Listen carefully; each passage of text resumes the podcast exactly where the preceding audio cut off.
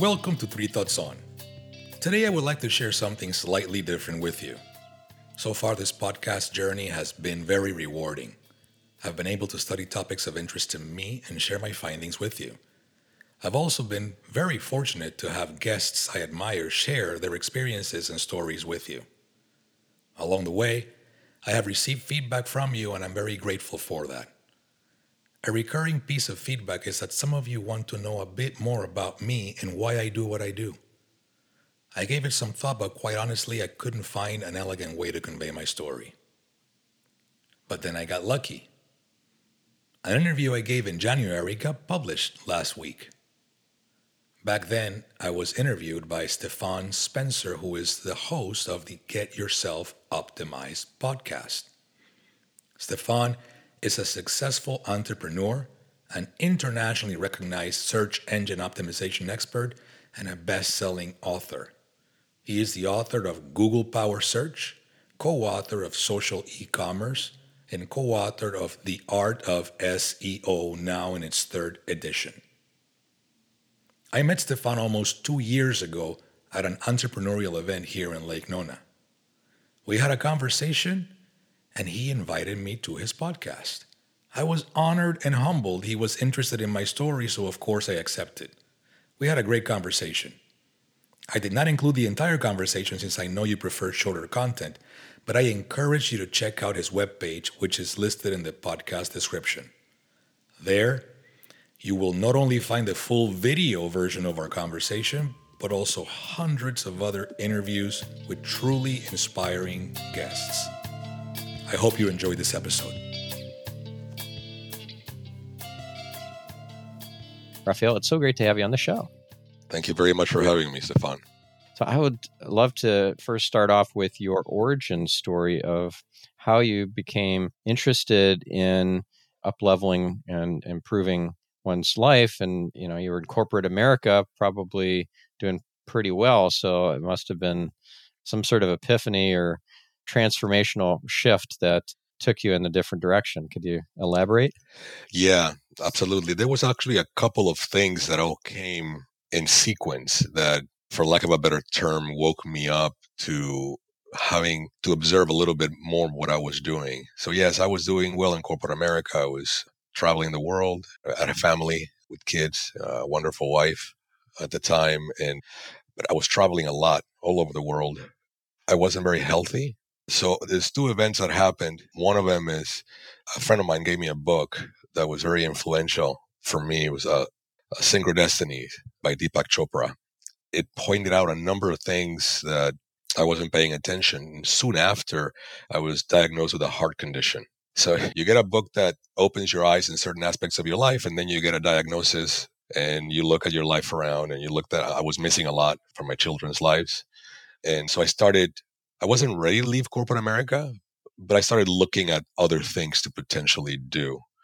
And as I was looking around, then a third event took place, which is actually, to my surprise, and as a big dagger to my ego, I got laid off after being a top performer. So that, to me, I took that as a sign that I needed to do something different. Up to that point, I've already been looking at what else to do, and I knew I wanted to do something in the field of health in the field of doing better. My father is a physician, still practicing, and my mother was an educator. Uh, she is retired. And I felt that there was something that could be done within the medical field, within medicine, within helping people prevent disease instead of treating disease. So I started looking at things all the way from ancient wisdom to modern technology. I am an engineer. I like technology. I like science. I am a student of science. I need to see things. I, I don't necessarily want to say that I don't believe in the unseen, but when it comes to taking care of oneself, I need to be able to see results.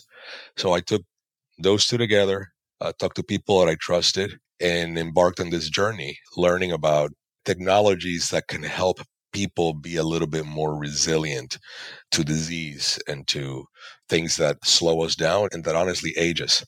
So, what would be some of the modalities that you work with personally that you recommend to your clients in terms of mm-hmm. things that make them resilient to disease, that help them tap into ancient wisdom? Yeah. So when I first got involved, there were three modalities. Obviously, nutrition is a big part of who we are and what we can and can't do, right? There's so much information about nutrition that's out there that I didn't want to do something, um, be another me too. So I didn't although nutrition is a big part of my life, I didn't focus on that as part of something that I needed to explore as an offering to people around me. So I actually focused on initially uh, three basic modalities. Uh, one of them was our breathing process. Uh, when you do the research about how our breathing process works, it is pretty obvious that we don't breathe properly and that we don't oxygenate properly our bodies. We are born very good breathers. But over time, as we, somewhere around the age of four to five, when we start going to school and we start sitting around long time and we start wearing, you know, tighter and tighter clothes, we forget the process of breathing. So I got introduced to the technology of hyperbaric oxygen therapy. And I was fascinated by the process. Obviously, there are modalities within the domain of hyperbarics that are FDA approved, and there are some that are not. There are some that are specific for disease, and there are some that are more for longevity and prevention. And depending on who you talk to, some of the science is proven or not, right? So I was intrigued by it, so I started trying it on my own. So I have my own hyperbaric oxygen chamber. I use it every day for an hour a day. And I started seeing changes within myself. In addition to that, sauna therapy, infrared sauna therapy was also something that I was very intrigued by. Sauna therapy has been around for a very long time. You know, the Scandinavians have been using some sort of sauna technology, whether it's from natural sources or not, throughout for a, quite a bit of time. So I embarked in that, studied, learned, ended up with my own sauna and use it as part of my daily routine as well for sweat therapy. And the last one was low level light therapy, you know, red and infrared low level light therapy. There's a number of products in the market that are well known. So I started exploring in that and seeing how I can use that to improve areas in my body that have either past injuries or aches and pains. And again, I was doing things in parallel. On one hand, I was studying, I was talking to experts, talking to people, doing my own studying. And then I was using it on myself and taking notes and seeing how I was feeling and how my body was responding to these things. And it was phenomenal. And it's been phenomenal. It's been at least six years that I've been using those three modalities as part of my life. I have a routine every morning that I wake up and I get into a chamber, then I get into the sauna. That's when I listen to all my podcasts and get into my conference calls. And then I use light therapy throughout the day. And then I use breath work also throughout the day. And the results have been, for me, I feel better than I felt. I'm 51 now. I feel better than I felt in a very long time. And I sleep better. And I'm able to do things now that I wasn't able to do in the past 20 years. Oh, that's awesome. Well, congratulations. I'm curious to hear what the technology, the brand, uh, the device you're using for the low level light therapy. What is that? Uh, right now, I use a product from a company called LS Pro Systems. It just happens to be uh, one that I'm familiar with. And they have a webpage, lsprosystems.com. There are many, many others in the market. It is just the one that I acquired a while back and I've just kept it, you know, and it's basically these pads. There are different modalities. There are very large systems that, you know, like Joovv, Uh, they're very famous, very popular. It's, it's a thing that you actually install on a wall and you stand in front of it because the light needs to penetrate the skin. So you have to stand in front of it with no clothes and for five ten minutes. There are light therapy beds. There are companies that do those uh, light therapy beds, Elevate Health. There's a number of companies out there. I wasn't very interested in bigger system. I was interested in more in portable things that I could put on me while I'm driving or while I'm in my zero gravity chair or when I'm, you know, working, you know, so these are more like pads that you can just put underneath, you know, in areas, you know, lower back, you know, around the heart, and once it's in contact with your skin, you immediately feel uh, two things that happen. Blood flow increases in the area, and you can feel the blood flow increase. And if you have some pain, most people report that the pain in the area gets reduced. And that makes a lot of sense because uh, the light therapy, what it does is, is part of the process of increasing blood flow, inflammation tends to go down in the area. And when inflammation goes down, all kinds of good things happen. You know, when inflammation goes up, all kinds of bad things happen. So it's an interesting process how the body uses that light, red and infrared, to improve quality of life. Yeah, got it. How long are you in the infrared sauna for each day? 60 minutes. So you're doing an hour in the hyperbaric oxygen chamber and another hour in the sauna. Wow. That's correct. Yeah. Yeah. I get up really early. I get up between 5:30 and 6 and Do you get much sleep? sometimes I do. Sometimes I actually fall asleep in the chamber because you lay down, right? So I tend to do my meditation center. So I put my you know noise canceling headphones and I use Sam Harris's meditation app. And I guess the purists will argue that I'm not really doing a lot of meditating if I fall asleep, which is right, but it works in going through the meditation. And when the meditation is over, that's when I'm listening to again. I have like a up to two hours of potentially listening to podcasts and or answering emails or write things because you can bring your electronics in these two devices so you can actually have conference calls if you need to. So i don't just sit there. I tend to be somewhat productive while i'm in there. Zoom calls? No no zoom calls. Uh. Only voice. Only voice. So can you do breath work while inside the hyperbaric oxygen or that's two very different modalities. You do that once you're out. No, there's nothing that says you can't. In fact, my friend Charlie Engle, common friend of ours, usually when he's here, he stays with me because he likes to use the chamber and he likes to use the stuff that I have. And he asked me that, and I'm like, you know what? I don't have it. I don't know that there's anything wrong with that. So he goes in there and does his breath work, and I've done it myself too. And I can't say that it works better or less. It just feels good. How did you meet Charlie? By the way, he's an amazing person. I met Charlie through a common friend, Gloria Caulfield, here from Tavistock. There was an event, there's an event that happens here every year, the Impact Forum, and he was a speaker at the event. This was before COVID. One of the evening galas where people are mingling and talking, we just started talking. Eh, he has an aura about him. Everybody else was all dressed up in suits and ties, and he walks in with his running shoes and his jeans and a t shirt. And I'm like, I need to talk to this guy. So we started talking. We hit it off. We exchanged phone numbers. And then within a week, I received a signed copy of his book. And we've been friends ever since. Amazing, amazing person. And wow, what a high performer, too. The kinds of uh, things that he's accomplished and his process of accomplishment. It's outstanding. I'm going to try and get him on this podcast. So we'll get to hear much more from him directly. But yeah, he's a great human. So, do you do any kind of cardio with things like running or cycling or anything like that? I used to do a bit of running. What I've gotten into lately is more of tennis. It's something that allows me to move a bit more. Being here in Lake Nona is, is so easy because the USTA is literally two minutes away. I took tennis lessons a while back when my kids were playing tennis just so that I could play with them. And it seemed like it was a good sport, especially singles where you can get a pretty good workout in a, in a very short amount of time. So I have started jogging again. If I'm not careful, it can hurt my lower back. So I have to take it easy.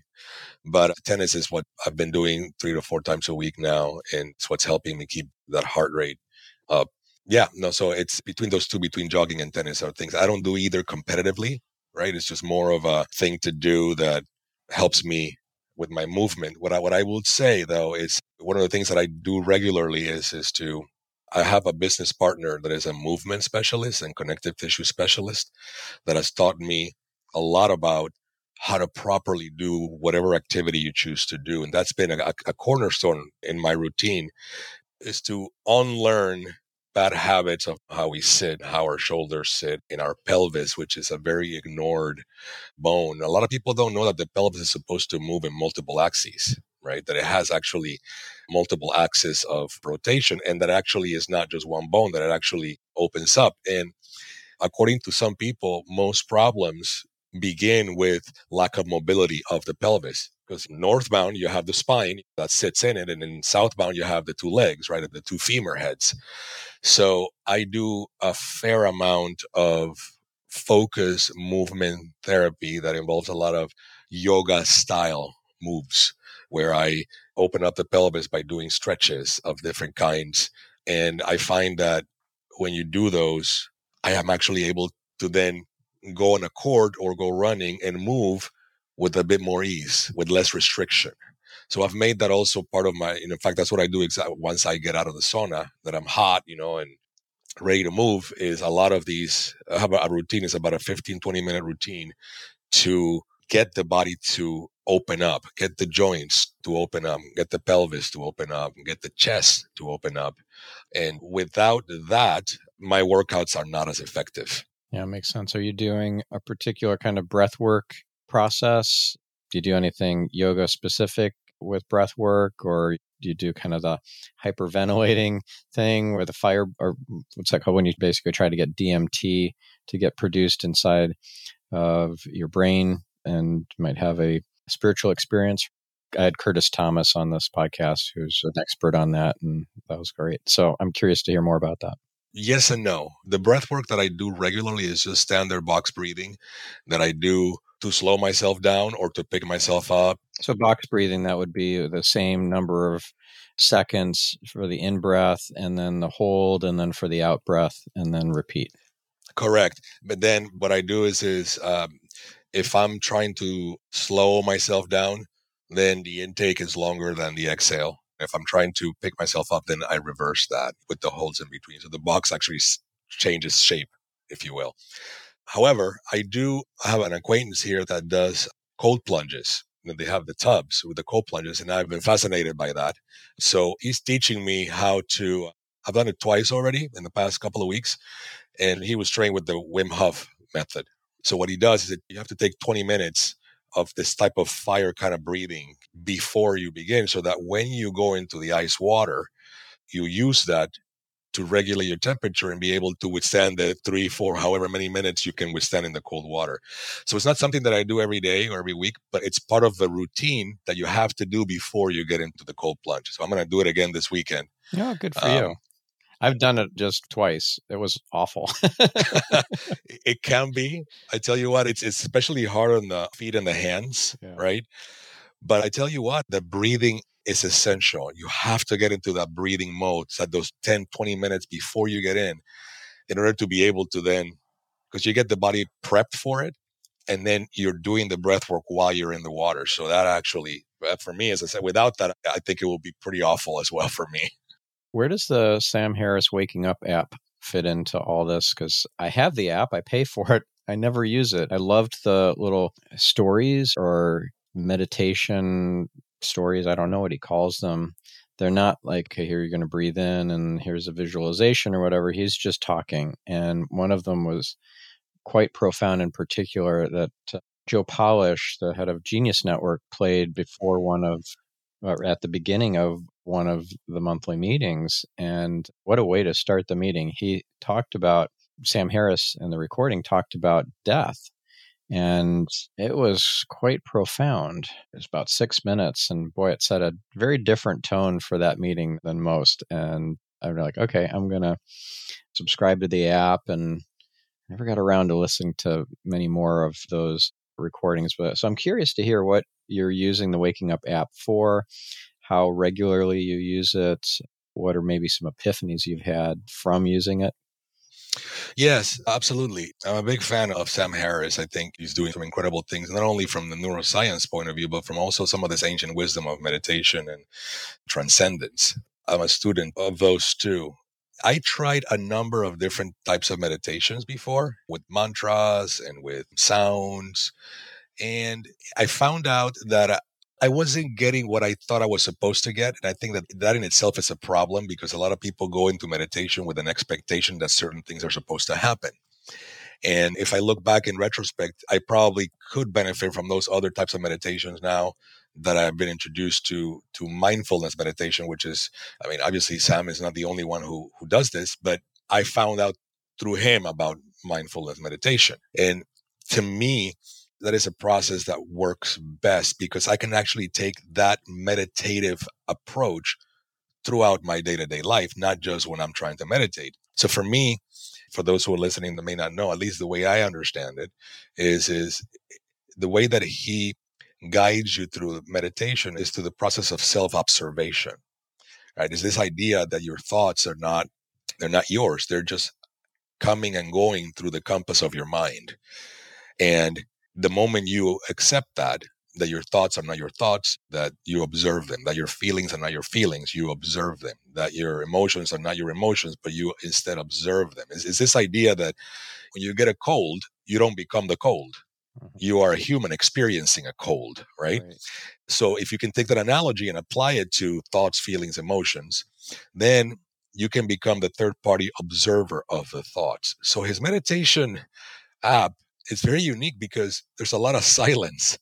He says something he guides you through a process of observation like focus on something in the room or think about someone you love. All of those things are thoughts that are coming and going right? And inevitably what happens is is your mind wanders into yesterday's meeting or at an argument that you had with somebody you know the day before and then he brings you back in okay? If your mind wanders get back and observe this one thought or this one thing that's hanging on the wall or this one feeling that you have for someone. Mm-hmm. And it is that process of focusing on a thought, falling off the wagon because that's what the brain's going to do. This idea that of the quieting of the mind, I'm learning that it's an impossibility. You, the, the mind is not meant to be quiet. It's not what it does. It's always going. But it is this process of focus on something. You're going to fall off the wagon, bring yourself back, and then you're going to fall off and bring yourself back and you keep doing this on and on throughout the meditation. Mm-hmm. i find that for me i can do that all day. If i can incorporate that into when i'm in a meeting or when i'm in a on the streets or driving that i tend to not react to the world. I tend to have less buttons for people to push mm-hmm. right? I tend to be more present. It's not that the buttons don't get pushed and of course, you know, we're human, but is this idea of this training of oneself to observe the thought but not indulge in it? Or to observe the thought and quantify is this thought useful to me? Is it something that I can use for good or is it something that is destructive to me? And then through that process, I can then either use it or dismiss it and just watch it disappear as it inevitably happens. You know, thoughts come and go. So for me, his app is challenging because it is difficult to get into this mode because we're going, going, going, and we're taught by society that we need to be on all the time. But it has taught me how to observe my inner self as a third party. And again, I tend to use a lot of analogies. We tend to be really good at fixing other people's problems because we can see what's happening, right? Well, because we're a third party, we can observe from a distance what's happening. And the meditations that I've learned through Sam, I feel like I'm doing the same with myself. Like I'm putting myself as a third party observer of my thoughts and feelings and emotions, and then be able to not judge them, just observe them, and then take them for what they are. They are there for me to either use or to observe them walk away. So he has this thing that every day he has the meditation of the day. And uh, you can you do it for 10 or 20 minutes. So I do the 20 minutes and I put it on and I just follow the guidance. But like I said, it's challenging because there's a lot of gaps of nothingness, mm-hmm. right? He tells you to do something and then there's quiet. And then you forget that you're meditating because again, the mind goes and does all kinds of weird things, but then he brings you back. And it's that process of bringing you back, bringing you back, bringing you back that at least for me, it helps me be a less reactive human and a more present human. Mm-hmm.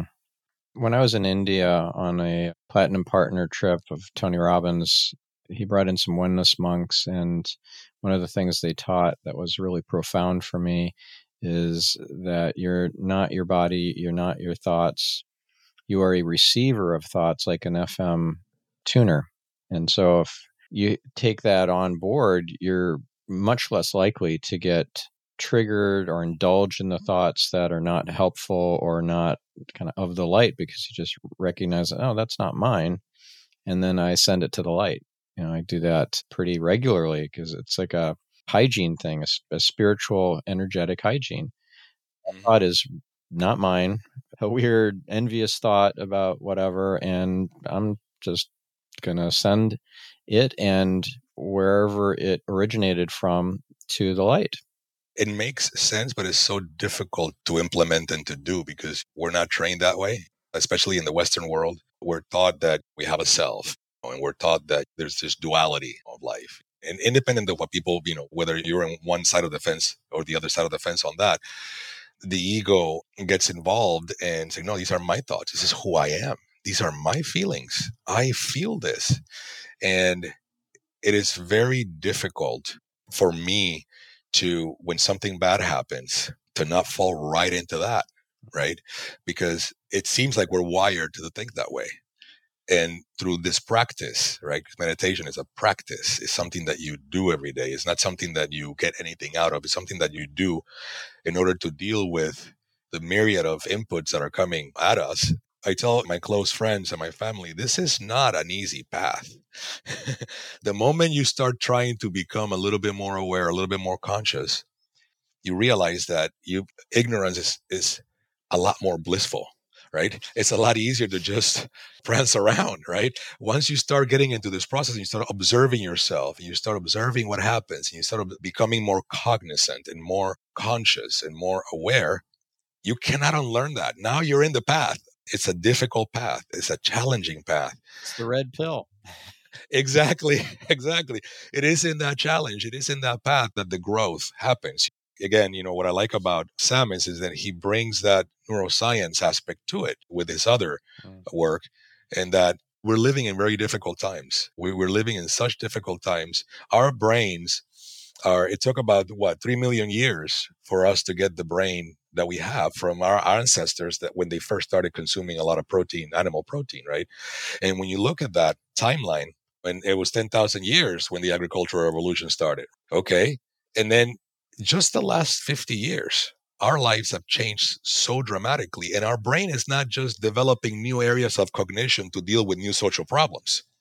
Our brain is just using the stuff that was developed thousands of years ago to deal with something that is brand new, like social media, bullying, etc., etc. The pressure of an economy, inflation, recessions, corporate pressures, the workplace, you know, long hours, all this stuff. If you're not taking the time to unplug and observe those thoughts, those feelings, those emotions, those moods.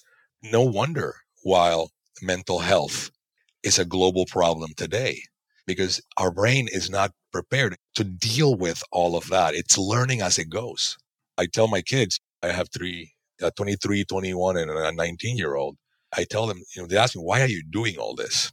Because it is the only thing I've found, you know, this meaning on the meditation and the routine that I do is the only thing that I found that allows me to then get out the door and tackle the world without it tackling me.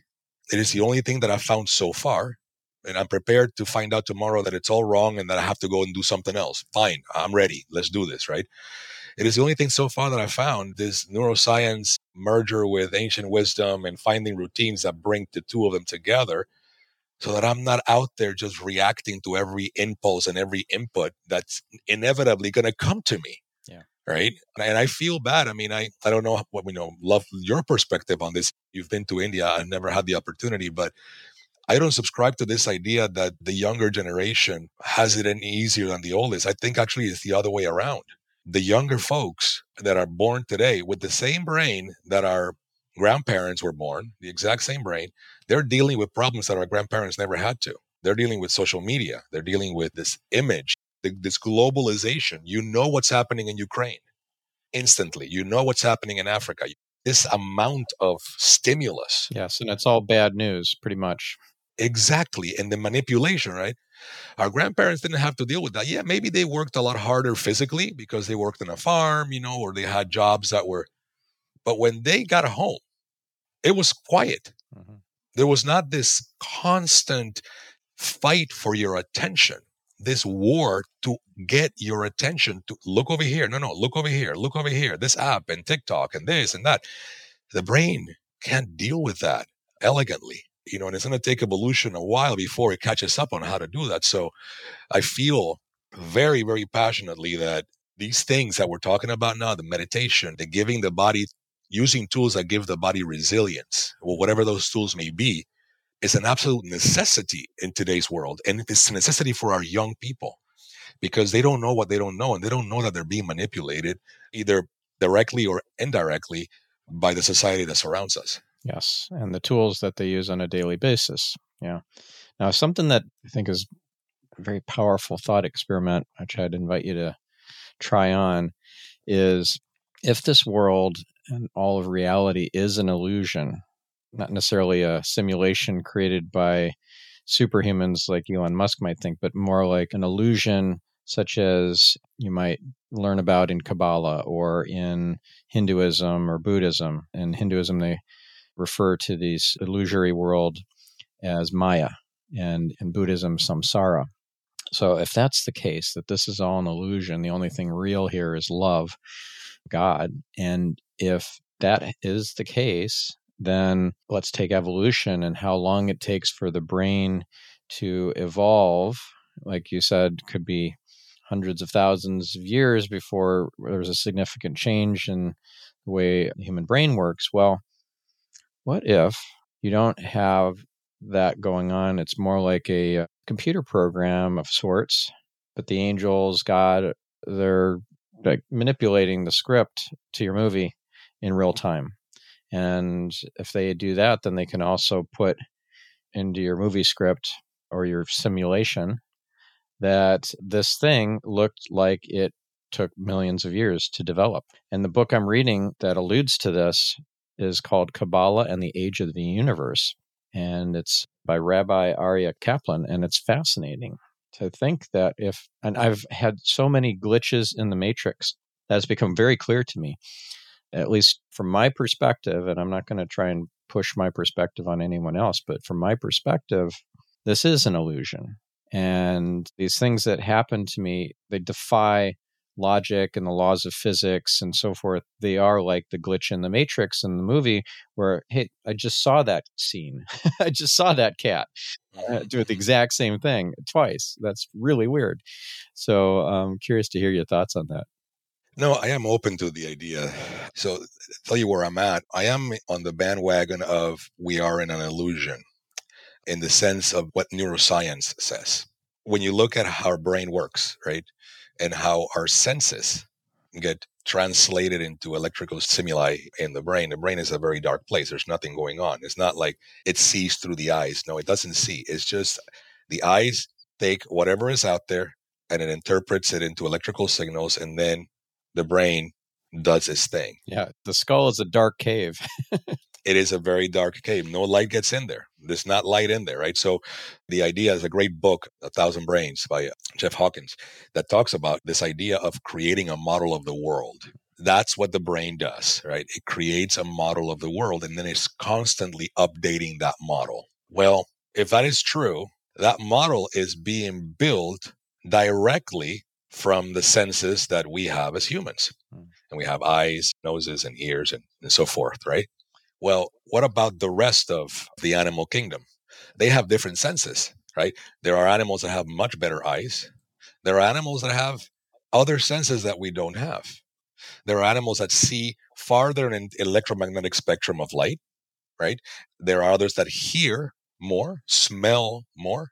There are animals like sharks that have an electromagnetic field that they can sense things through electromagnetic. So when their brains take all that input, it creates a model of the world. Well, that model of the world is very different than our model of the world and the model of the world of dogs and the model of the world of birds, the model of the world of every other living sentient thing. Mm-hmm. So the only thing we can agree is is that we have one view of what we consider real. Everything else, and even as you and I, right, as humans, the best thing we can do is is agree. We can be subjective that the backdrop to where you are is green right now. I see you and I see green. What we because we've been it taught- won't be in the final video because my my editors will do their magic. right, but all we can agree is is that what we call green, we agree that is green. But how do you define green? Right. So when you put all that together, at least it's evident to me that we are in an illusion that is constructed by our brain and that is constantly changing. Now, that, that's like the starting point. And then to take it to the level of what you explained, I have discussions with folks about that. And I'm open to that possibility that there is more because I think when you start paying attention, you start seeing more of these glitches.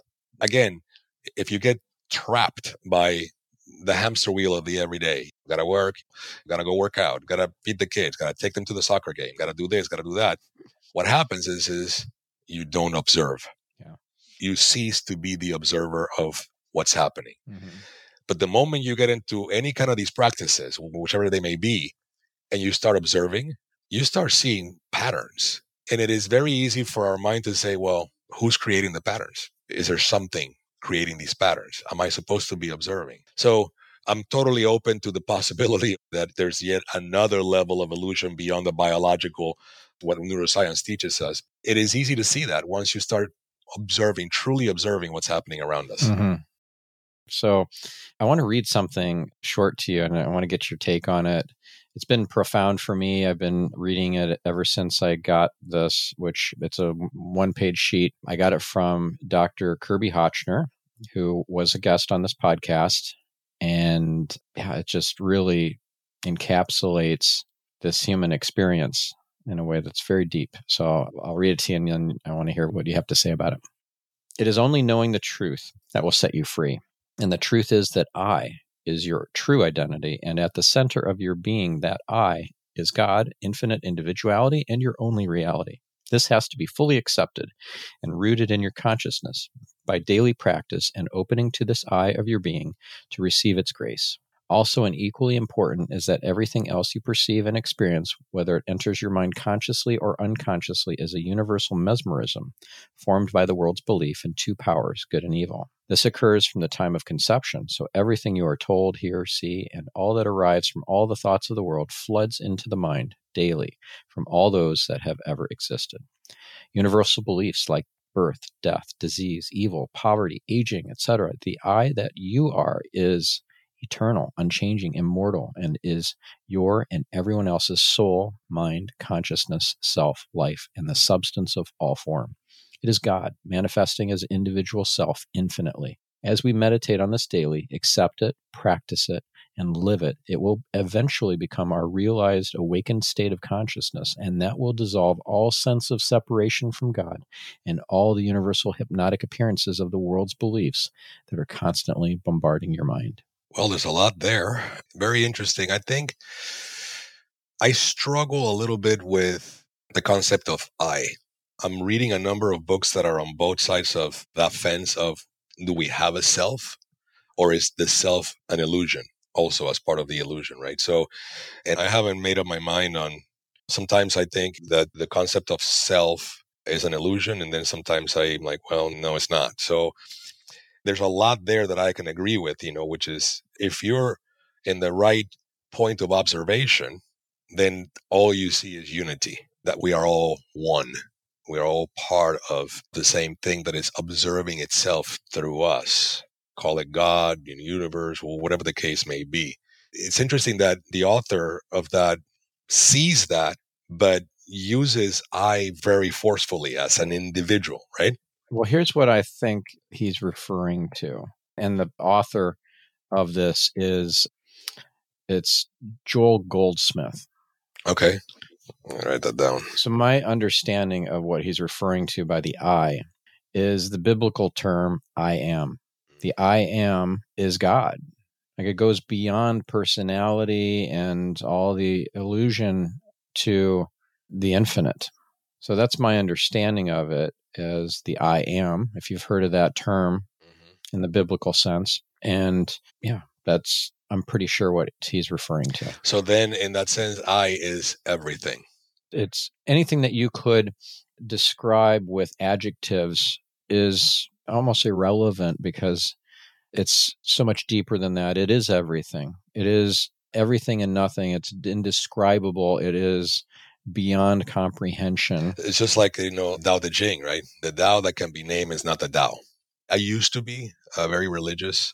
I'm, I'm no longer a religious person. I'm more of a spiritual person. So the concept of God to me is like a very, very useful tool that is created in our minds in order to be able to explain the unexplainable, right? So let me ask you that. If God to you is more of a concept, a useful framework, then do you have experiences or uh, personal relationship with God where you can kind of hear his voice or experience his unconditional love? Or is it more kind of uh, about esoteric knowledge and not really that personal relationship or experience?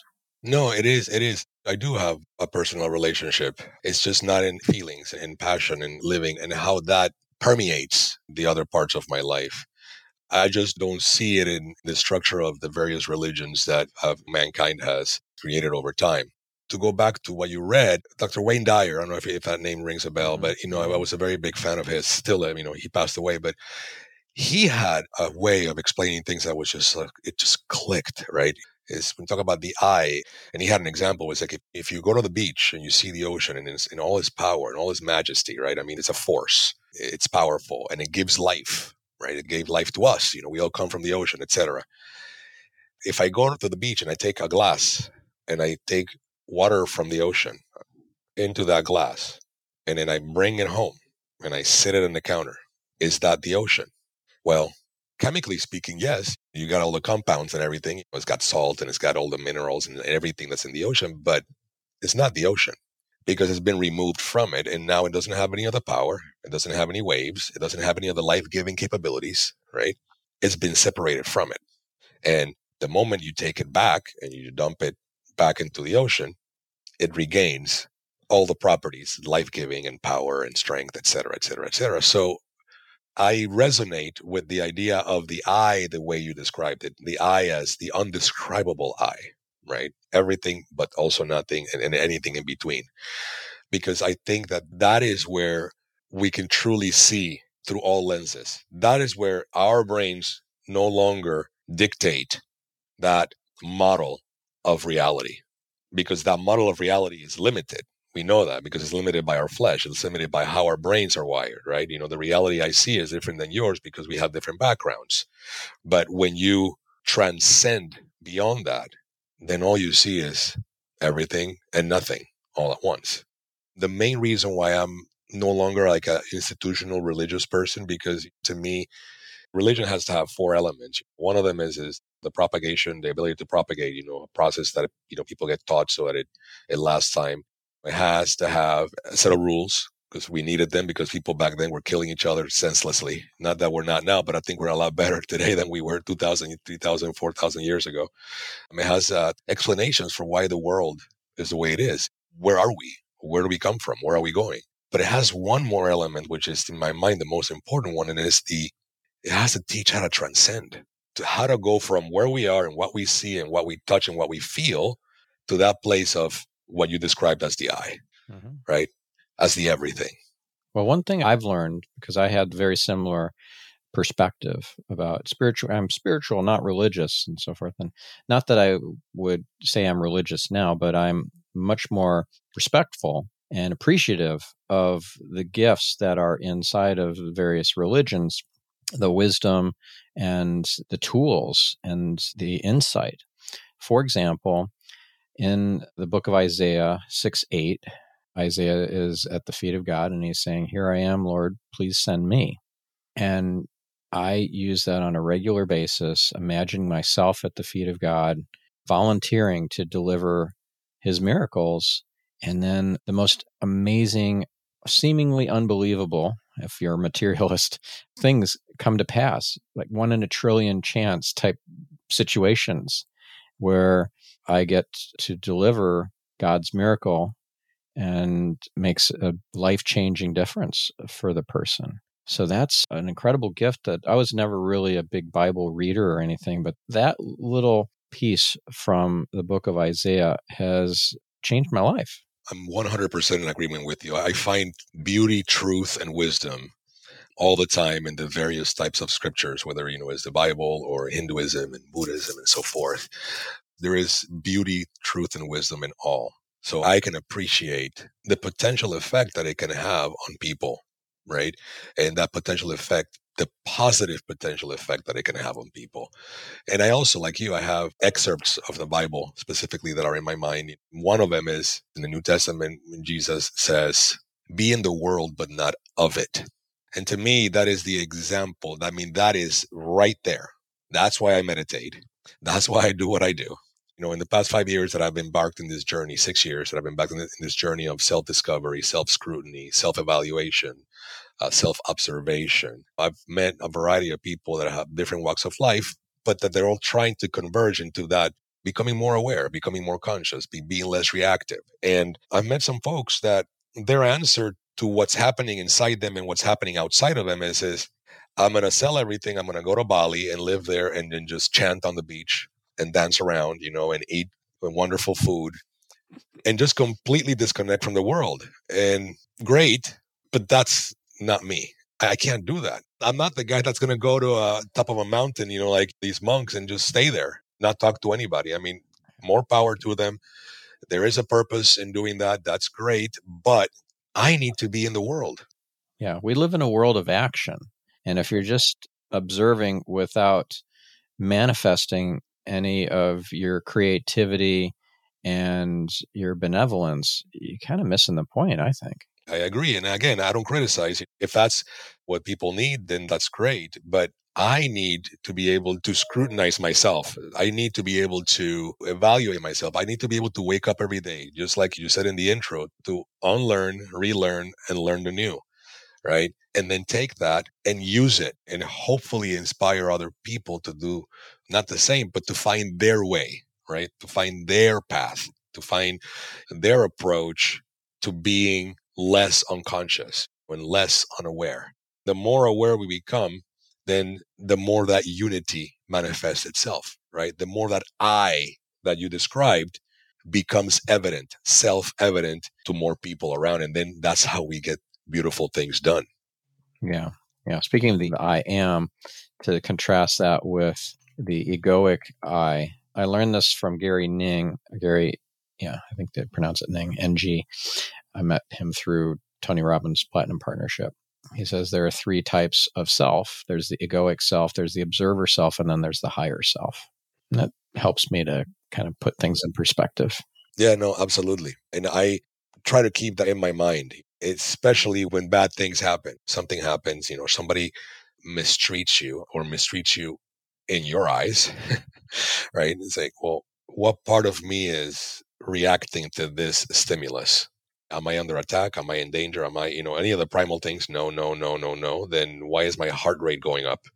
Why am I getting flushed in the face? These are all responses, psychosomatic, biological responses to being under physical attack. But I'm not. So breathe, slow down, and take it for what it is. This person who's doing something to you, they have a reality that is just not in agreement with yours right? They have something going on electrically in the brain, in their brain, and that has nothing to do with you. And this is precisely why I meditate is to be able to do that in real time without losing it.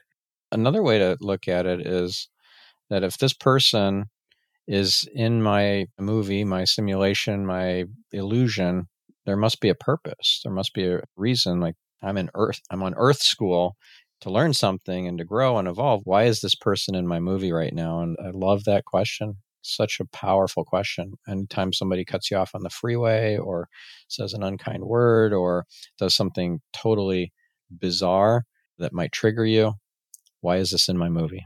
Yeah. I had a mentor a long time ago.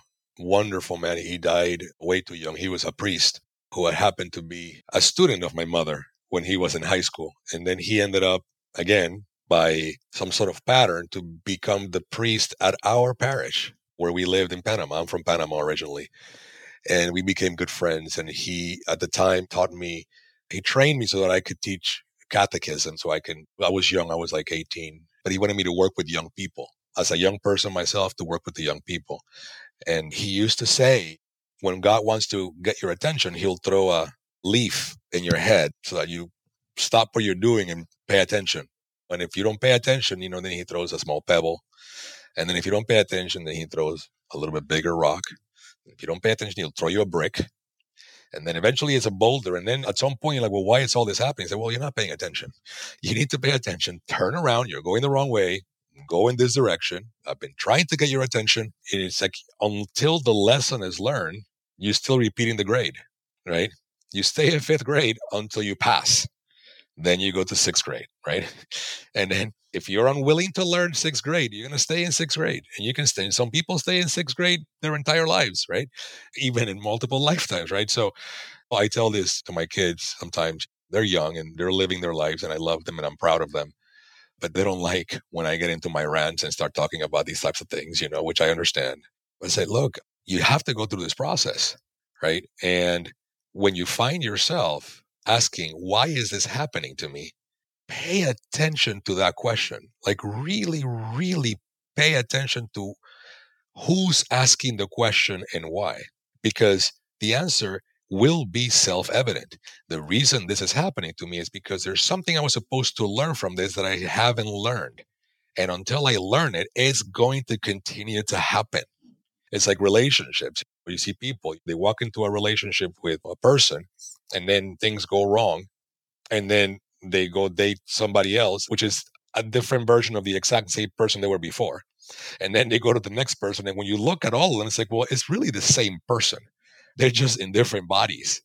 Well, you obviously didn't learn the lesson. There's something to be learned there through observation so that the next person you find doesn't have the same characteristics that clash with you, right?